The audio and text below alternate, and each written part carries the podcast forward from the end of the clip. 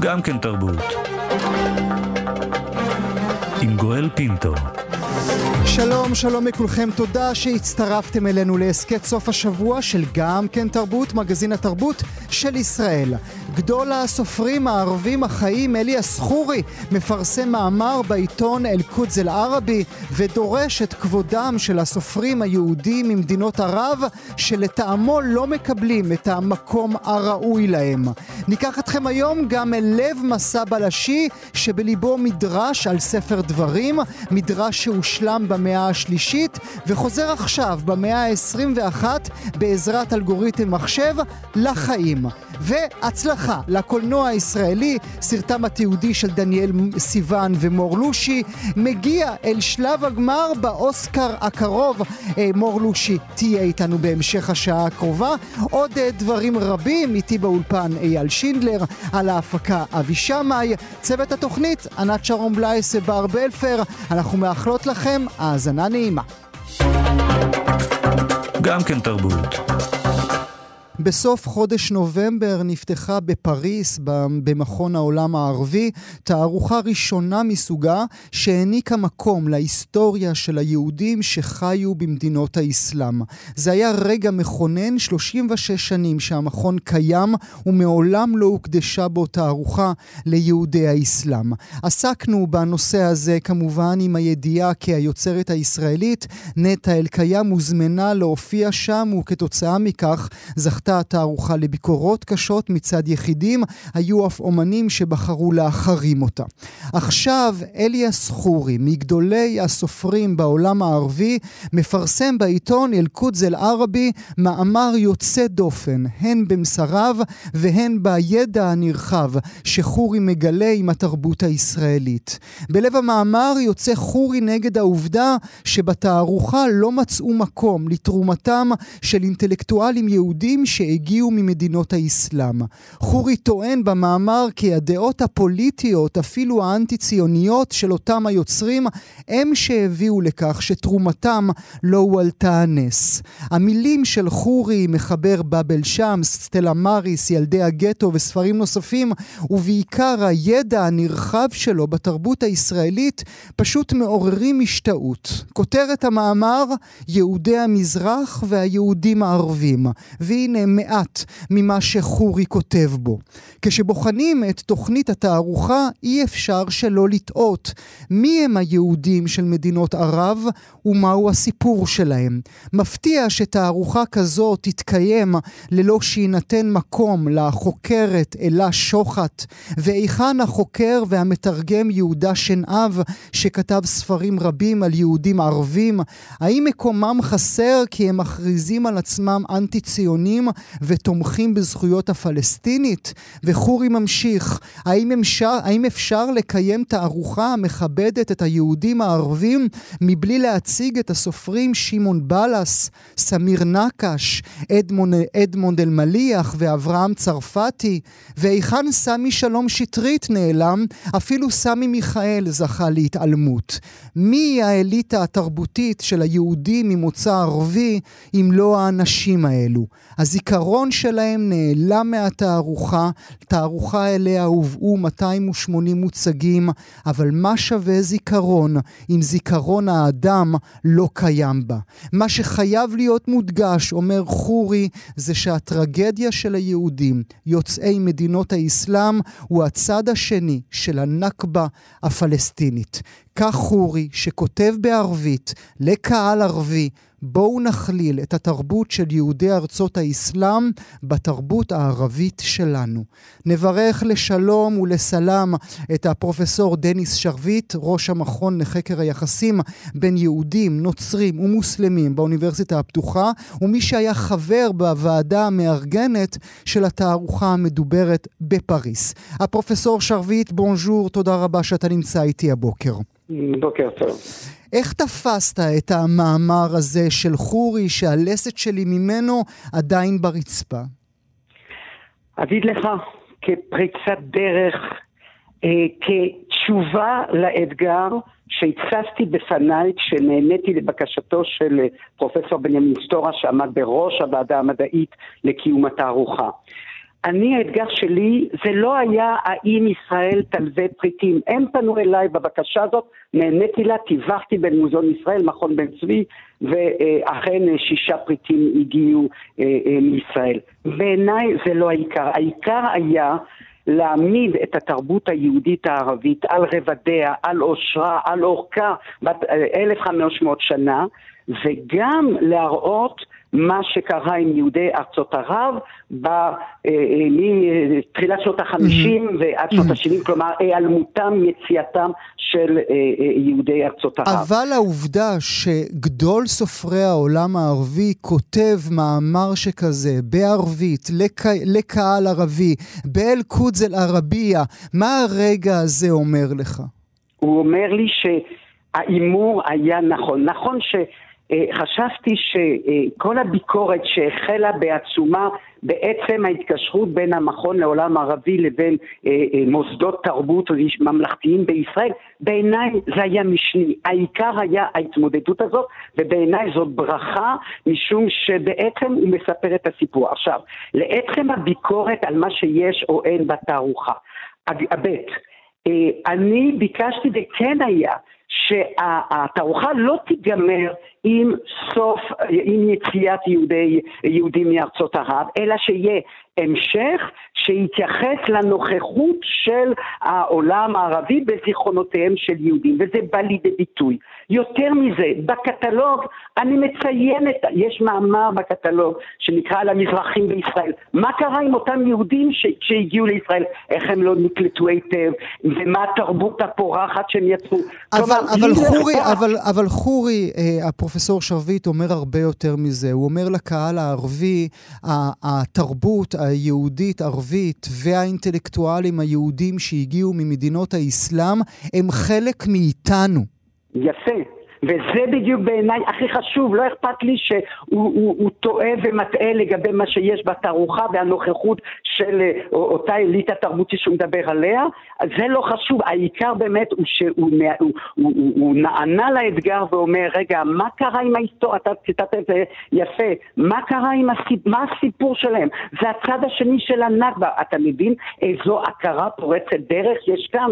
אז אם אה, תוך כדי הוא אומר דברים אה, שהם לא נכונים לתערוכה, בעיניי זה לא חשוב, וזה שהוא שם את שמי ורואה כמי שמכשיר את השרץ, זה לא נכון, אבל זה לא העניין. העניין המרכזי בעיניי ואכן ההכרה שקרה כאן אירוע שלא נתנו עליו את הדעת, ושהתערוכה בוודאי מתייחסת לכך. יש תמונות מיציאת יהודי תימן. כן, אבל, אבל אתה, שוב חוזר אל, אתה שוב חוזר אל התערוכה, ואני חושב שהסיפור התרבותי, כן, כן, לא, האמיתי, לא הגדול, לא הוא הסיפור של, אה, של אליאס חורי, עם כל, עם כל העבר של מדינות האסלאם והיהודים שחיו בתוכה. נכון, ולכן אני מתחבר לחלוטין למה שהוא כותב, כאשר הוא מראה, מראה מצביע על הבקיאות הגדולה, על, על התרבות היהודית-ערבית שנכתבת, שמולחנת בישראל, מה בעצם הוא אומר? הוא אומר שחרם תרבותי הוא הדבר האחרון שצריך לעלות על הדעת. להפך, צריך לקרוא, כמו שאנחנו קוראים את חורי ב,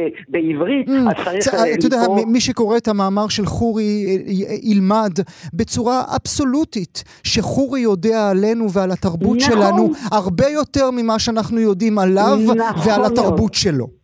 בהחלט, וזה מדהים, ולכן אני אומר איזו ברכה יצא מן התערוכה הזאת שהוא החליט של לכתוב מאמר כזה בשולי התערוכה, בעקבות התערוכה, mm. וזה מדהים okay. אוקיי, כי אתה, יש אתה פה... חוזר, אתה חוזר אל עניין התערוכה, אז, לא, אז, לא, בוא לא, נתייחס, אז בוא נתייחס ברשותך, פרופסור שרביט, למשפט אה, בו הוא מתייחס גם אליך במאמר. הוא אומר בתרגום חופשי, אז אנא סלחו לי, אה, אה, אינני דובר את השפה הערבית לבושתי, הייתי צריך לעשות תרגום לשפה אחרת ואחר כך אל השפה שלנו. בתרגום חופשי הוא אומר לך, תרבות, הפרופסור שרביט, היא לא מטבע עובר לסוחר של משטרים אוטוריטריים, ושהכסף של מדינות המפרץ לא יכול למרק, הוא אומר white wash, נורמליזציה. השאלה היא כזאת, על מה אנחנו מדברים? על נורמליזציה של מדינת ישראל בעצם קיומה, או נורמליזציה של הכיבוש? עכשיו תראה, מאחר ואתה מפנה אליי את השאלה, אני לא כתבתי שורה אחת מימיי בזכות הכיבוש, להפך. יותר מזה, אני, אני, כשחזרתי מן הארץ אחרי פתיחת התערוכה, אני השתתפתי, ארגנתי סמינרים שוברים שתיקה. אז אני לא זה שמנרמל את הכיבוש. זה שהמכון החליט על דת עצמו, הוא לא שאל אותי אה, אה, אה, לשאול שישה פריטים ממוסדות תרבות בישראל, בעיניי זה משני, זה לא חשוב, בין אם היה פריט אחד, אתה יודע מה, גם אם לא היה שום פריט מישראל. לא הקשר עם ישראל פה הוא העיקר. מה שחשוב זו התרבות, ולכן בעצם מה שהוא כתב על כל הסופרים הישראלים, כותבי עברית או כותבי ערבית, בעצם הוא אומר בין השורות, החרם על נטע אלקיים בפריז היה מיותר כי תרבות לא מחרימים. Mm. ובצדק, תראה, מחר באוניברסיטה הפתוחה אנחנו מקיימים סמינר במסגרת הדיוון על השילוב של השפה הערבית בשפה העברית. אה, על ידי אה, אה, חוקר עבד אל-רחמן מרעי. זה, זה מה שיפה, שהתרבות והשפה יותר חזקות מההחלטה של מדינה והמדיניות של מדינה, יותר מכל דבר אחר. וטוב שכך, וטוב שכך. הזכרת את נטע אלקיים, מאזינות ומאזינים, גם אליאס חורי בעצמו מזכיר אותה במאמר, והוא שואל, האם נטע אלקיים לא הייתה ראויה למופע משל עצמה, במקום שהמארגנים יבריחו אותה בתוך רעש של להקות ערביות. פרופסור דניס שרביט, לעונג רב, תודה שהיית איתי הבוקר. תודה רבה. גם כן תרבות. כתבה של גדעון לב בעיתון הארץ הביאה אותנו אל אחד הסיפורים היפים, העתידניים והעתיקים בו זמנית שקראנו. בליבו מסע בזמן שמתחיל במאה השלישית אצל תלמידיו של רבי ישמעאל, מגדולי התנאים שחי בארץ ישראל, עובר למאה ה-13 אצל חכם תימני, עד למאה ה-19 אצל מלומד אשכנזי, ולבסוף אצלנו בידיים חכמות של חוקרים מקומיים ושל בינת מחשב. אנחנו מדברים על טקסט טקסט יהודי, חיבור על ספר דברים בין 1,700 שנים שעבד. ועכשיו בעזרת מחשב שניתח את הטקסט, הצליחו החוקרים לשחזר אותו, להצילו מן המוות, ללמד אותנו דברים שלא ידענו ולהפוך אותו שוב לחלק מהחיים של כולנו. העתיד, לפחות זה של הטקסטים, כבר כאן. עכשיו איתנו משוקגו הרחוקה, פרופסור מיכל בר אשר סיגל, פרופסור לתלמוד במחלקה למחשבת ישראל באוניברסיטת באוניברסיטת בן גוריון, שיחד עם הדוקטור אבי שמידמן ואנשי אתר דיקטה יצרה את הנס. נאמר לה בוקר טוב, בוקר טוב לך. בוקר טוב גואל, תודה רבה שהזמנת אותי לכאן. בוקר טוב גם לך, אנחנו שמחים שנשארת ערה עבורנו משיקגו הרחוקה. תשמעי, זה אחד הסיפורים היפים ששמעתי. את לוקחת אותנו אחורה בזמן אל המאה השלישית. נכון, המאה השלישית לספירה, לתקופה של אה, ספרות חז"ל הקדומה. אה, שבה מתעצבת ראשית הספרות אה, של התרבות היהודית לדורותיה. ומה שעומד במרכז הסיפור שלנו זה חיבור, חיבור על ספר דברים, אה, מין הסברים נגיד, על חמישה חומשי תורה. נכון. ספרות חז"ל בעצם מכילה, לוקחת את הטקסט המקראי ומחברת לו כל מיני חיבורים שמפרשים אותם, מוציאים מהם תובנות תיאולוגיות, עוסקים בסוגיות בנות זמנם, והם מפרשים את פסוקי המקרא ויוצרים כל מיני חיבורים כאלה שנקראים מדרשים. והמדרש שאנחנו עוסקים בו עכשיו, החיבור הזה, הוא פירוש של ספר דברים בשם מחילתא, המחילתא לדברים. והמחילתא הזה נכתבה על ידי אדם אחד או על ידי חבורה של אנשים? זהו, כנראה שחבורה של אנשים שאנחנו מכירים אותם, את חלקם בשם, כי הם מצודדים בשם, זו חבורה של אה, חכמים שהיא סביב אה, דמות מרכזית אחת שנקראת רבי ישמעאל, וזה מה שנקרא בית מדרשו של רבי ישמעאל, ויש לו תלמידים שלו וחכמים שסביבה שפועלים בסביבות המאה השנייה לספירה בארץ ישראל, ומחברים את החיבור הזה על פסוקי דברים. זה פשוט מדהים שאנחנו מדברים על טקסט שלוקח אותנו כמעט אלפיים שנים אחורה. מכאן את לוקחת אותנו אל המאה ה-13. כן, כי החיבור הזה שאנחנו מדברים על, המל... על המחילתא, הוא עבד. יש לנו כמה וכמה חיבורים כאלה שהלכו לאיבוד במהלך ההיסטוריה, והוא עבד מידינו, אבל אנחנו יודעים שבמאה ה-13 חכם בשם רבי דוד העדני מכיר את המדרש הזה ומצטט ממנו כאשר הוא יוצר חיבור חדש שנקרא מדרש הגדול, והוא מצטט חלקים גדולים. מה הבעיה? שכאשר הוא עושה את זה אלף שנים אחרי uh, זמן החיבור של המדרש המקורי, הוא משנה אותו, הוא מוסיף לו כל מיני דברים, הרבה מאוד רמב"ם, הרבה מאוד בבלי וירושלמי וכל מיני חיבורים אחרים, ויוצא למצב חיבור חדש שהוא אנתולוגיה, חיבור של כמה וכמה מקורות, וביניהם גם המדרש הזה אבוד לנו. זאת אומרת שאנחנו לא יודעים מה המקור ומה הוא הוסיף עליו, אבל כשאת חוזרת ואומרת החיבור הזה, זה אומר שחיבורים אחרים של אותה חבורה, למשל על ספר שמות או על ספר ויקרא, כן מוכרים לנו? כן נמצאים בידיים שלנו? זאת שאלה מצוינת. אז ראשית אין לנו מדרש על ספר בראשית, מכיוון שהספר בראשית לא מכיל קטעים הלכתיים. ויש לנו מהתקופה הזו מדרשים רק על שמות וביקרא ובמדבר ודברים. והעניין המגניב בתקופה הזו זה שיש לנו למעשה לא בית מדרש אחד אלא שניים, כאשר יש להם תפיסות אחרות, כל בית מדרש, איך לגשת לפסוקים. האם לקרוא את הפסוקים קרוב לפשט שלהם או להתרחק מהם, ויש ממש תפיסות שונות, ולכל ספר מקראי יש לנו כמה מדרשים מבתי מדרש השונים, וחלקם הלכו לאיבוד. חלקם הלכו אה, לאיבוד, ביניהם החיבור הזה שעליו אנחנו מדברים עכשיו. אז מהמאה ה-13 של אותו חכם תימני, את עכשיו לוקחת אותנו אל המאה ה-19. נכון. אז במאה ה-19 חכם בשם רבי דוד אה, הופמן, רבי דוד צבי הופמן, הוא מסתכל על המדרש הגדול, הוא מזהה שמדרש הגדול, רבי דוד העדני במאה ה-13, היה בידו את המדרש האבוד, והוא מזהה את זה, מוסיף לזה כמה קטעי גניזה, שגם נמצאו בכמה מקומות בגניזה הקהירית, ובעצם אומר לעולם המחקרי, חבר'ה, יש כאן דרך גישה למדרש האבוד.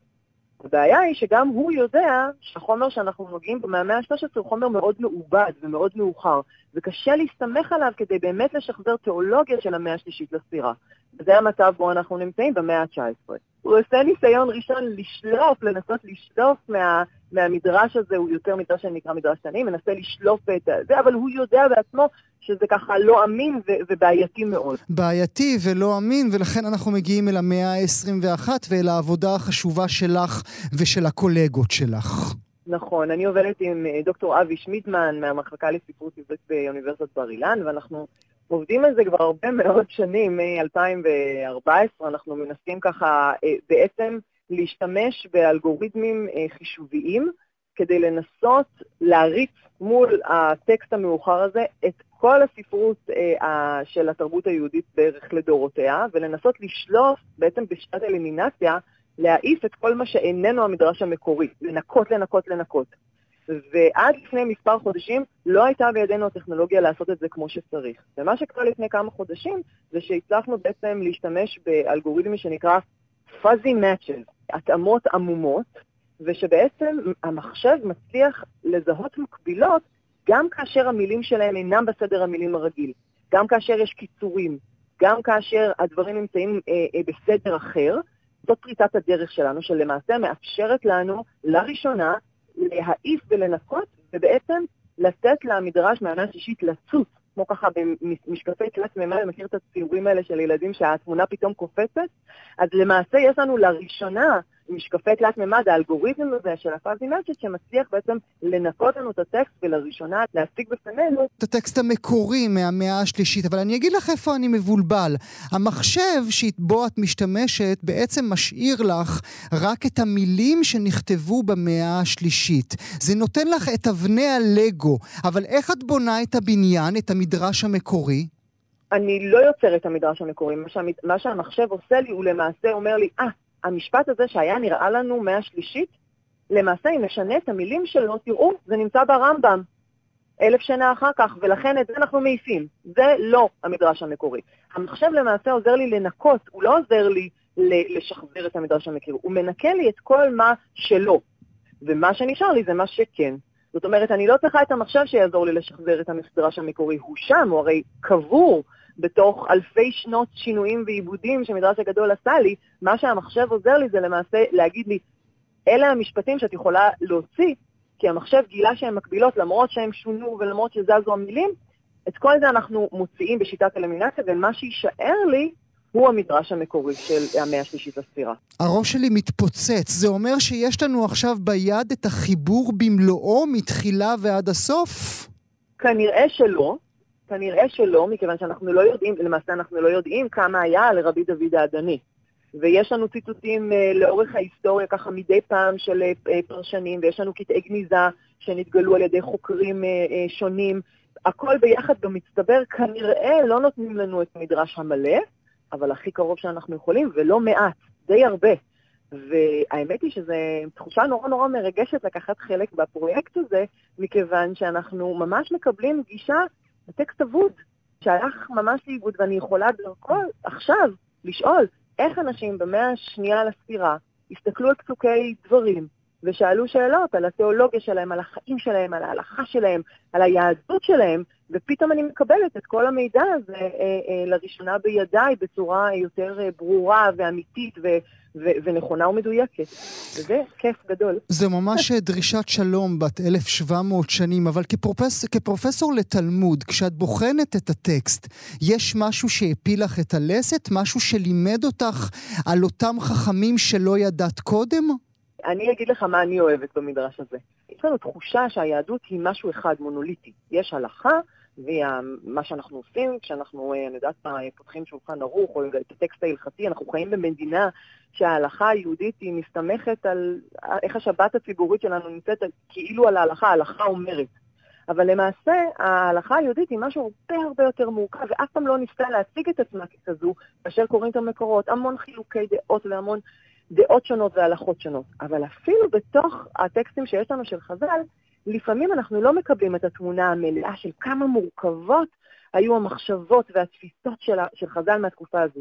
אז פתאום כששחזרתי את המדרש, למשל מצאתי שכל מיני הלכות שידענו עליהן מתקופת בית שני, מכתבים של כותבים מחוץ לספרות חז"ל, כמו פילון ויוספוס וספרות בית שני, כמו למשל, שצריך להפריש מעשרות גם מחוץ לארץ ישראל, לא רק בארץ ישראל. אז ההלכה הזאת, הכרנו אותה מבחוץ, ופתאום אנחנו מוצאים ראיות לה במדרש המשוחזר. זאת אומרת, היו רבנים שחשבו את הדעה הזאת גם בתוך חז"ל. עכשיו, זה נשמע אולי משהו קטן ושולי ולא חשוב, אבל לי כחוקרת זה, זה מרגש אותי מאוד, כי אני אומרת, וואו, העולם ההלכתי והתפיסות, ה... מה זאת ההלכה ומה זאת היהודית, הייתה נורא נורא מגוונת ועשירה, ולהציג אותה כמשהו נורא אה, אה, פשוט ואחיד, זה פשוט לחטוא לאמת. וככל שאנחנו משחזרים קולות מן העבר יותר ויותר, אנחנו מקבלים חזרה את העבר העשיר שלנו, של היהדות ושל מה שהיא מייצגת. עבר עשיר באמת, אבל הקפיצה הטכנולוגית הזאת, לאן היא תיקח אותנו? במה למשל היא תשמש אותך בפרויקט הבא שלך, או בזה שאת כבר עובדת עליו? זאת שאלה מאוד טובה. אנחנו, הכלים הדיגיטליים הם חדשים לנו והם מתפתחים ככה חדשות לבקרים. ובמיוחד הכלים ש, שהם מפותחים לשפה העברית באופן מיוחד, מכיוון שהרבה מאוד מהכלים האלה מפותחים לשפות אחרות, אז זה שיש לנו חוקרים בישראל שמעניין אותם לעשות את זה בעברית, בעיניי אנחנו בפני ככה שלב חדש בחקר ההיסטוריה באופן כללי, והיא תלויה בדבר אחד, בשיתוף פעולה בין חוקרים כמוני, ממדעי הרוח, חוקרות וחוקרים ממדעי הרוח, וחוקרים אה, עם מן המדעים המדויקים, mm-hmm. ממחשבים וכולי. ושם the sky is the limit, אנחנו עומדים מול עולם חדש של מנועי חיפוש והמון המון דאטה. תראה, את העבודה הזאת שאני עושה עכשיו, אני מבססת על עבודת התזה שלי, שלקח לי שלוש שנים לכתוב, ועשיתי במו ידיי בחיפושים על ארבעה עמודים. והמחשב שאנחנו מריצים את האלגוריתם עושה את זה בשניות ספורות. אז זאת אומרת, היכולת של המחשב לקחת המון המון מידע ולעבד אותו, זה הדבר, זה הדבר הגדול הבא. זה לא מייתר אותנו, כי צריך אותנו כדי לפענח את הנתונים, אבל הכלים שיש לנו עכשיו נותנים לנו עולם חדש ושלם ו- ומרתק ומגניב. מילה לסיום, ברשותך אני אקרא לך אינדיאנה ג'ונס מעכשיו. כל אה, חוקר, כל איש שנוגע בתרבות רוצה שמשהו אחד יירשם על שמו. היית מאמינה שהדבר הזה יירשם על השם שלך? תראה, אני חוקרת של יהודים ונוצרים במאות הראשונות לספירה. אני מגלה נזירים נוצרים בתלמוד, ועוסקת בקשר שבין יהודים ונוצרים, שאני חושבת שזה דבר נורא חשוב ומעניין. אבל אני מודה שאפילו אני מתרגשת מאוד כשאני עוסקת בפרויקט הספציפי הזה, כי הוא באמת באמת אה, עושה משהו ככה מיוחד, כי הוא מביא את הטקסט עכשיו לקהל הקוראים. וזה משהו קצת אחר. אז uh, אני מודה שאני ככה מתרגשת במיוחד מזה, אני תמיד מתרגשת מהמחקר שלי, ולא מבינה למה שמישהו יעשה משהו אחר ביקום, חוץ מלקרוא את הטקסטים האלה, אבל זה באמת באמת הישג ככה מרגש במיוחד.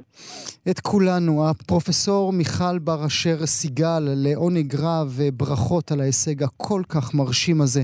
תודה רבה שהיית איתי הבוקר. תודה רבה, גואל. גם כן תרבות.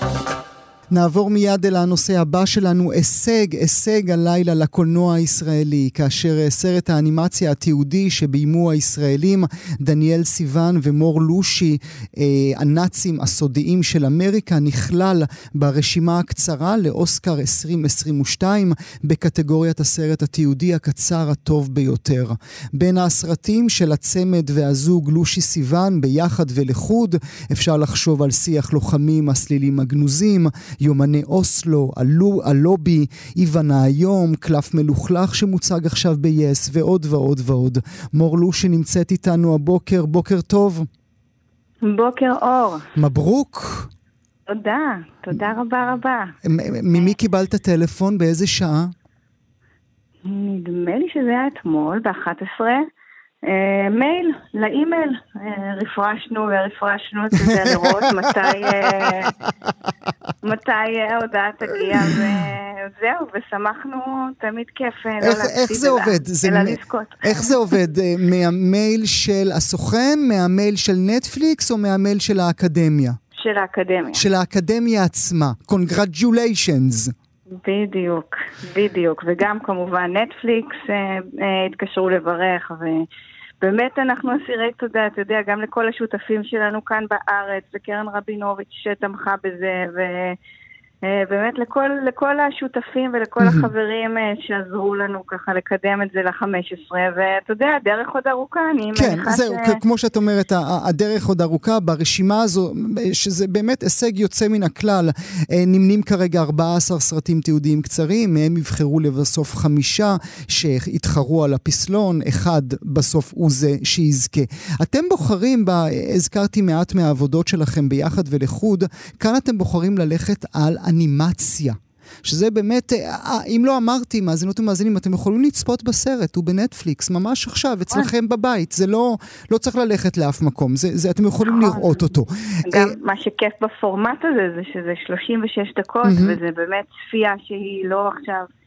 בינג' על אה, סדרה, אלא באמת 36 דקות של אה, סיפור שהוא, באמת חשפנו אותו בפעם הראשונה. אז, אז נדבר באמת על הסיפור, אבל אני רוצה עוד קודם לדבר על האנימציה עצמה, כי ההחלטה הייתה אה, בגלל חוסר יכולת לצלם מרואיינים, או כי מלכתחילה אמרתם, זה, זה סיפור שצריך להיות מסופר בתמונות?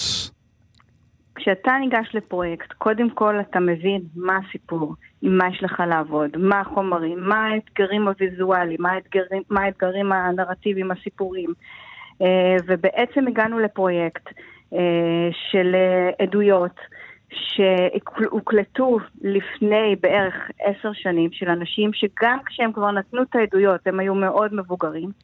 בעצם היה לנו רק אה, עדויות באודיו, ושני גיבורים בני 90 פלוס, mm-hmm, mm-hmm. שהצלחנו ככה באמת לצלם אותם. לתפוס ברגע האחרון, כן. לתפוס, הם עדיין... אה, איתנו? הם ראו את הסרט, mm-hmm. וכן, והתרגשו ממנו מאוד, אה, אבל זה מה שהיה לנו, ומכיוון שהסיפור הזה הוא אה, אה, מחנה נאצי סודי אה, בשנת 1942, למעשה אה, רוב המסמכים, התמונות, הכל הושמד.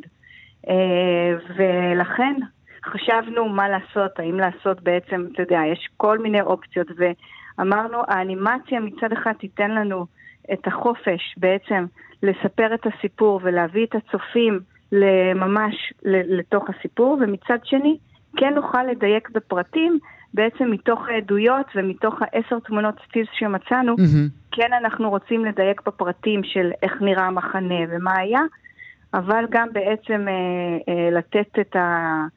בעצם את התחושות, את הרגשות של הדמויות. טוב, ו... זה, נסביר כן. למאזינות והמאזינים, זה סרט פנטסטי, אה, בעיקר כי הוא מגלה עבורנו, מעבר לעבודה הנהדרת של צמד הבמאים, הוא מגלה עבורנו, הצופים, אה, פרט היסטורי שאני לפחות לא היה לי שום מושג לגביו. אנחנו כמובן כולנו יודעים שאחרי המלחמה ואחרי השואה האמריקאים לקחו להם מדענים נאצים אה, כדי להתמודד עם כל מיני שאלות אה, מדעיות והם השתמשו בידע הרב שלהם. אבל בסרט מספרים לנו צמד הבמאים על דברים שקרו ב-1942, על אמריקאים שלוקחים אה, מדענים אה, אה, גרמנים ששירתו ברייך השלישי באופן טבעי, ומי שאירח אותם באותו מחנה סודי היו חיילים צעירים ממוצא יהודי. יהודי שנמלטו מאירופה לארצות הברית. הם ידעו גרמנית, אז באופן טבעי אה, היה הגיוני שהם אל אלה שיערכו את אותם נאצים.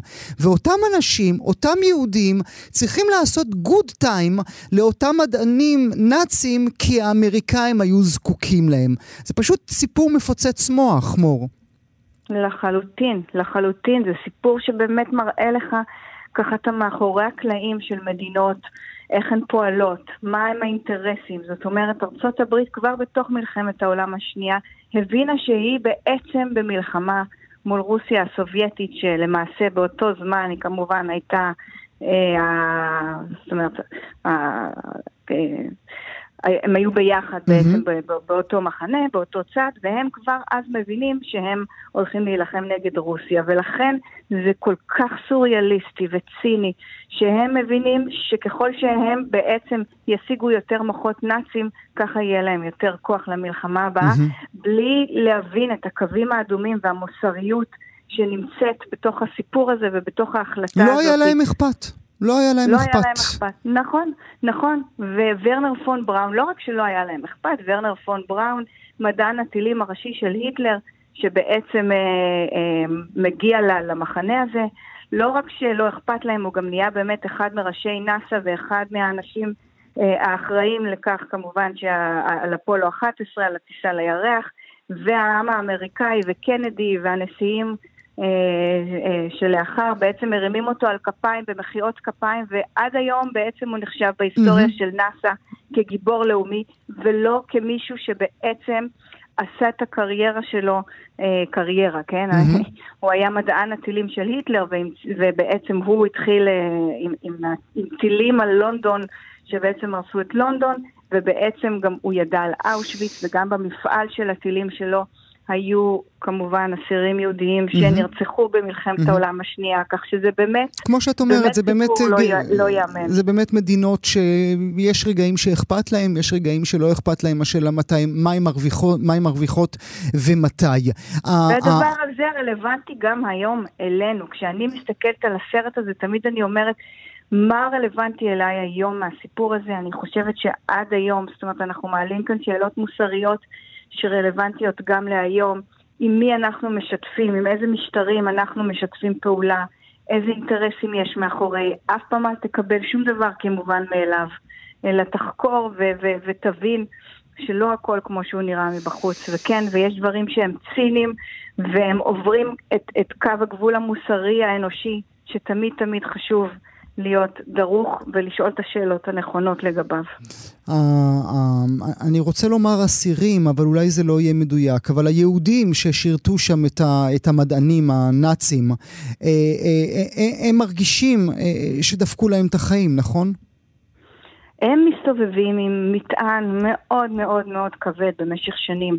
הם בעצם שמרו על הדבר הזה בסוד. ומצד אחד אלה בעצם היו יהודים. שמשפחותיהם נרצחו באירופה, והם בעצם רצו אה, להילחם, הם רצו להילחם בנאצים בגרמנים, הם היו בטוחים שהם מתגייסים בשביל לעזור להביס את גרמניה. Mm-hmm. הם יצאו מאוד פטריוטים לדרך mm-hmm. הזאת, וככל שהדרך עוברת הם מבינים את הציניות. אה, יש סצנה שאני מאוד אוהבת בסרט, שבעצם הם אה, לוקחים את המדענים לקניות בקריסמס. כן, כן. אה, אה, ובעצם קונים תחתונים וחזיות לאנשים שלהם שעוד נשארו בגרמניה, שאחר כך גם ארה"ב הביאה אותם להגר. ו... וזה באמת, זה באמת לא, לא יאמן איך אה, אה, כן. הציניות של המהלך הזה והמטען הכבד ש, שהם סוחבים עליהם כל השנים, לא מספרים mm-hmm. לאישה שלהם, לילדים שלהם, ובעצם קרועים בין המחשבה הזו שהם נוצלו לחלוטין, שחייהם נהרסו, שהם עשו מרתק. מעשה ש... טוב, אה, אה, חמור. נותרה, נותרו לנו 30 שניות אה, לעבור יחד. קודם אשאל אותך מה המסע שאתם יוצאים עכשיו אליו כדי להיות מועמדים ולהיות מוכרזים בתחילת פברואר בתור החמישייה. בעצם אנחנו צריכים שחברי האקדמיה של הדוקו האמריקאי יצביעו לנו.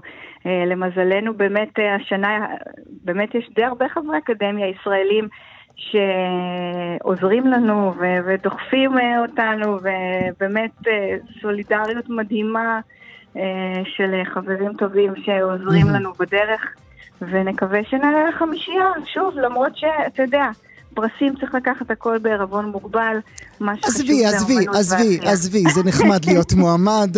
תתחילי לחשוב על שמלה, גם עבורך, גם עבור אה, דניאל. אודה לך מאוד על השיחה הזו, ברכות רבות מאיתנו. הנאצים הסודיים. של אמריקה, זה בנטפליקס שלכם, חפשו אותו. מור, תודה רבה שהיית איתי הבוקר. תודה לך, בוקר טוב. גם כן תרבות. נעבור אל הנושא הבא שלנו, הביאנלה של דיריה, עיר בערב הסעודית, צפון מערבית לריאד הבירה, נפתחה.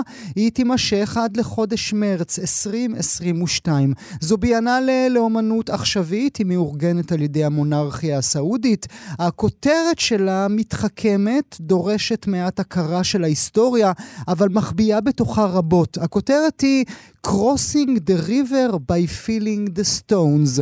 זה משפט שהוטבע דווקא בסין ב-1950 כסימן לכך שהגיע הזמן להיפתח אל העולם. כמו סין שנפתחה אז- כך מאותתת סעודיה. גם אנחנו רוצים. איך עושים את זה? אומנות. אומנות תמיד הייתה דרך מצוינת למרק חטאים. 64 אומנים מציגים בביאנלה, 27 מהם מערב הסעודית, כל השאר מרחבי העולם.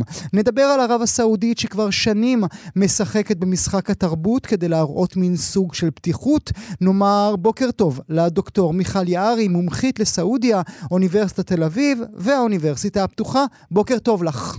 בוקר טוב גואל, איזה כיף להיות בתוכנית שלכם שוב. הדוקטור אה, יערי, אנחנו שמחים מאוד לארח אותך אה, כאן אצלנו. מה הם רוצים הם, בסעודיה באמת? הם רוצים להציג לעולם אומנות? הם רוצים להציג לעולם תרבות? או שיש להם איזשהו משהו עמוק יותר? גם וגם, אין ספק שמוחמד בן סלמן חולל מהפכה תרבותית שהרבה מאוד שנים חיכו לה בסעודיה. רק כדי להבין את גודל השינוי, בוא נחזור רגע לימים שלפני מוחמד בן סלמן. אם אתה בחור צעיר, בשנות ה-20 לחייך, ואתה רוצה ללכת ולנגן בפארק, עם הגיטרה, עם החברים שלך, תבוא משטרת הדת, משטרה שאחראית על שמירת הנורמות והמוסר הדתיים, תשבור לך את הגיטרה, תשבור לך את הידיים, כמובן תרחיק אותך משם. כל הדברים האלה תועדו במצלמות נסתרות, והסיבה היא כי זה נוגד את האסלאם האמיתי. אתה רוצה ללכת לסרט, אין סרטים בסעודיה במשך 40 שנה, כי התכנים הם לא ראויים. אתה וה- צריך לטוס לאבו דאבי. או לבחריין, 93% מהאנשים שיושבים באולם קולנוע בבחריין הם סעודים, אז לא יעלה לדעת שגברים ונשים ישבו יחד בחושך ויצפו בתכנים המחרידים האלה. אתה רוצה ללכת למש... עם, המסע... עם המשפחה שלך למסעדה, אז תהיה הפרדה בין גברים ונשים או בין רווקים למשפחות. אה, אתה רוצה לשמוע רדיו. מוזיקה, כמו ששאר הצעירים ברחבי העולם שומעים, אז המוזיקה תהיה מאוד מאוד דלילה, אה, השליטה של השלטון על התכנים תהיה כמעט מוחלטת. בקיצור, החיים מאוד מאוד לא נוחים ולא טובים למסה גדולה מאוד של אוכלוסייה צעירה, אלא אם כן אתם אה, מאמינים באותו קו מהמם. אולטרה שמרני. מגיע מוחמד בן סלמן ואומר, די, נמאס לי. אני ראיתי מה הממסד הדתי האולטרה קונסרבטיבי הזה עשה למדינה, אני רוצה, לש... אני רוצה לשנות אותה מקצה לקצה, ויש לכך כמה טעמים. דבר ראשון, אני קורא את הציבור, והציבור הצעיר הזה רוצה את השינוי הזה, ואם אני ארשם בדפי ההיסטוריה כמי שהוביל את השינוי, היכולת שלי לשלוט לאורך זמן היא מיטבית. דבר שני, אני רוצה לחזק מאוד את הקשרים שלי עם המערב, ובמיוחד עם ארצות הברית.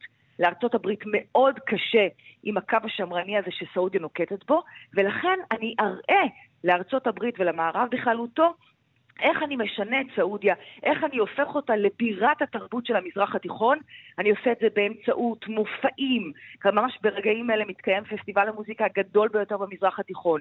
אני פותח גלריות לאומנות, אני גורם לכם, האזרחים והתושבים במערב, לבוא ולבקר בסעודיה, זאת אומרת, סעודיה הופכת להיות יעד תרבותי אטרקטיבי.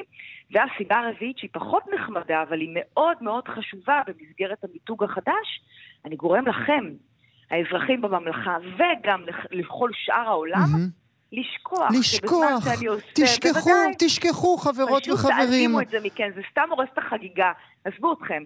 אל תדברו איתי על זכויות אדם, אל תדברו איתי על זכויות נכון, נשים, אל תדברו איתי על זכויות להטבקים. תשכחו, הנה, קבלו, קבלו, קבלו ביאנלה.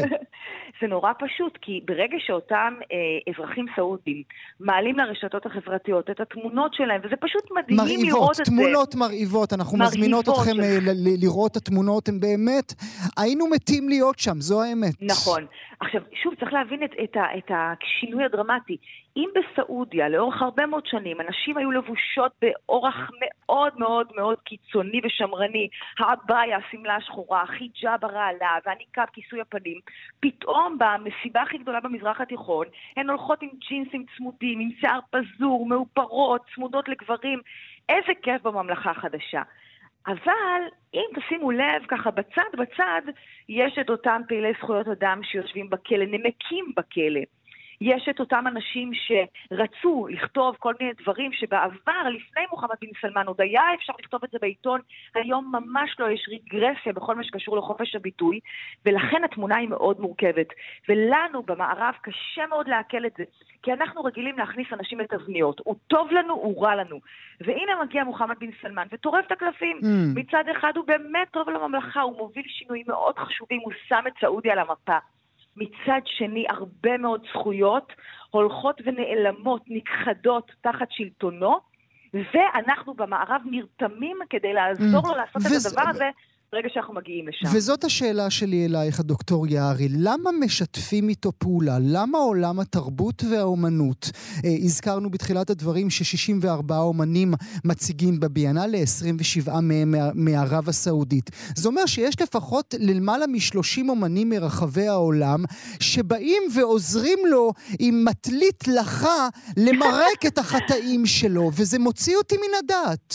אז אני חייבת לומר לך, אה, לצטט משפט משפט מאוד מרגש שכתבה צעירה סעודית ב-2019 לקראת פסטיבל המוזיקה שהיה אז בפעם הראשונה, ואמרה, תראו, מה אתם רוצים מאיתנו? למה אני צריכה לשלם מחיר על המדיניות של השלטון? גם mm. אני רוצה את אותם אומנים mm-hmm. אצלנו. ובשורה התחתונה, הציבור הסעודי צמא לאומנות, צמא לאירועי ספורט, הוא רוצה שיתייחסו אליו כמו אל ציבור שפוי שגר במערב. זה לא אשמתו שהשליטים שלו מתנהלים באופן הזה, ובעצם מה שהם אומרים כאן זה שברגע שאתם מסרבים להגיע לסעודיה, אתם מענישים קודם כל אותנו. Mm-hmm. אתם מנציחים את אותו מצב שהיה פה כל כך הרבה שנים. אז למה אנחנו צריכים לשלם את המחיר הזה? ואני חייבת לומר שאני מאוד שמחה שאני ממש לא מפורסמת כמו ג'סטין ביבר למשל, שהופיע ממש עכשיו. בפורמולה 1 שהתקיים בסעודיה, כי הדילמה שהוא ניצב בפניה היא מאוד מאוד לא פשוטה. מצד אחד יש את הפיתוי הכספי ואת הרצון באמת להעניק את זמנם ואנחנו מדברים על המון כסף, נכון? שם הארנק פתוח. המון, המון, המון כסף. Mm-hmm. מצד שני, בעיר אה, אה, הולדתו, בלוס אנג'לס, הוציאו משאיות עם כיתוב ענק, אל תיכנע לדיקטטור, אל תשתף פעולה עם הבוס הרודן הסעודי שלך. ובאמת, אני חייבת להגיד לך, באופן כמעט גורף, אין אומנים שמסוגלים אה, להימנע מהפיתוי הזה, והתוצאה, בשורה התחתונה, זה שכשאנחנו יושבים וצופים בפורמולה 1, או כשאנחנו מתפעלים, ובצדק, מהאומנות בסעודיה, אנחנו באיזשהו מקום נותנים את ידינו למפעל הזה, שממשיך להנציח את אה, שלילת זכויות האדם, ובה בעת אה, גורם לפריחה שלא הייתה כדוגמתה בתולדות סעודיה. זה מצליח לו? זה מאוד מצליח לו. תראה, בוא, בוא לא נשכח, הוא לא רק רוצח, חד משמעית, אין על זה עוררין בכלל. הוא גם אחראי למלחמה הגרועה והנוראית ביותר במזרח התיכון שמתחוללת היום בתימן. וכמו שאמרתי קודם, הוא אה, עוצר באופן מסיבי אה, אה, אנשים שפועלים למען זכויות אדם. אבל אנחנו לא מתעניינים בזה. כי הוא נראה לנו נורא מגניב, והוא דואג להעלות תמונות שלו במכנסיים קצרים ואיזה חולצת טישרט מגניבה שנראית לנו כאילו הוא אחד מההמון. ומאוד מאוד קשה לנו לעכל את הדמות הקונברסלית שלו. ולכן התוצאה היא שסעודיה, או ליתר דיוק השליטים הסעודים, לא משלמים כפי שהם היו אמורים לשלם על המעשים שלהם. מצד שני נשאלת השאלה, מה, איך אפשר לגרום להם לשלם? הרי בסופו של דבר גם ארצות הברית וגם ישראל וגם דמוקרטיות אחרות בעולם משתפות פעולה עם עוד מדינות רודניות, אז איפה עובר הגבול? קשה לי לומר גדול עליי הדיון הזה, אין לי תשובה טובה. נדמה לי שאולי נוכל לסכם, הדוקטור יערי, שהוא יוכל לשלם בזה שכל האנשים שמגיעים לכל הפתיחות הגדולות האלה וכל האנשי תרבות ואומנות שמשתפים איתם פעולה, איתו פעולה, אם הם לא היו משתפים אולי זה היה נראה אחרת. אבל שוב, אז אתה גורם לכך שהציבור הסעודי אה, נמנעת ממנו אותה הנאה שיש לציבור האמריקאי, mm-hmm. הישראלי, הנורבגי, ו- ואנחנו חוזרים לדיון, האם באמת הם אלה שצריכים לשלם את המחיר ולא השליט עצמו. אה, שאלה מאוד מורכבת, אין עליה כאמור תשובה טובה לצערנו. אולי יום אחד, כמו שכבר הבטחנו, אה, זו לזה, זה לזו, את ואני נאכל שם איזה ארוחה קלה. אני מאוד אשמח. מדינה יפהפייה עם אזרחים באמת מדהימים. הדוקטור מיכל יערי, לעונג רב, תודה שהיית איתי הבוקר. גם לי, תודה לך גואל, תודה, יום טוב. זהו, הגענו לסיומו של הסכת נוסף מבית גם כן תרבות, מגזין התרבות של ישראל, איתי באולפן אייל שינדלר, על ההפקה אבי שמאי, חברות המערכת ענת שרון בלייס ובר בלפר. אנחנו מקווים שנהניתם, תודה שהייתם איתנו, עד הפעם הבאה. גם כן תרבות.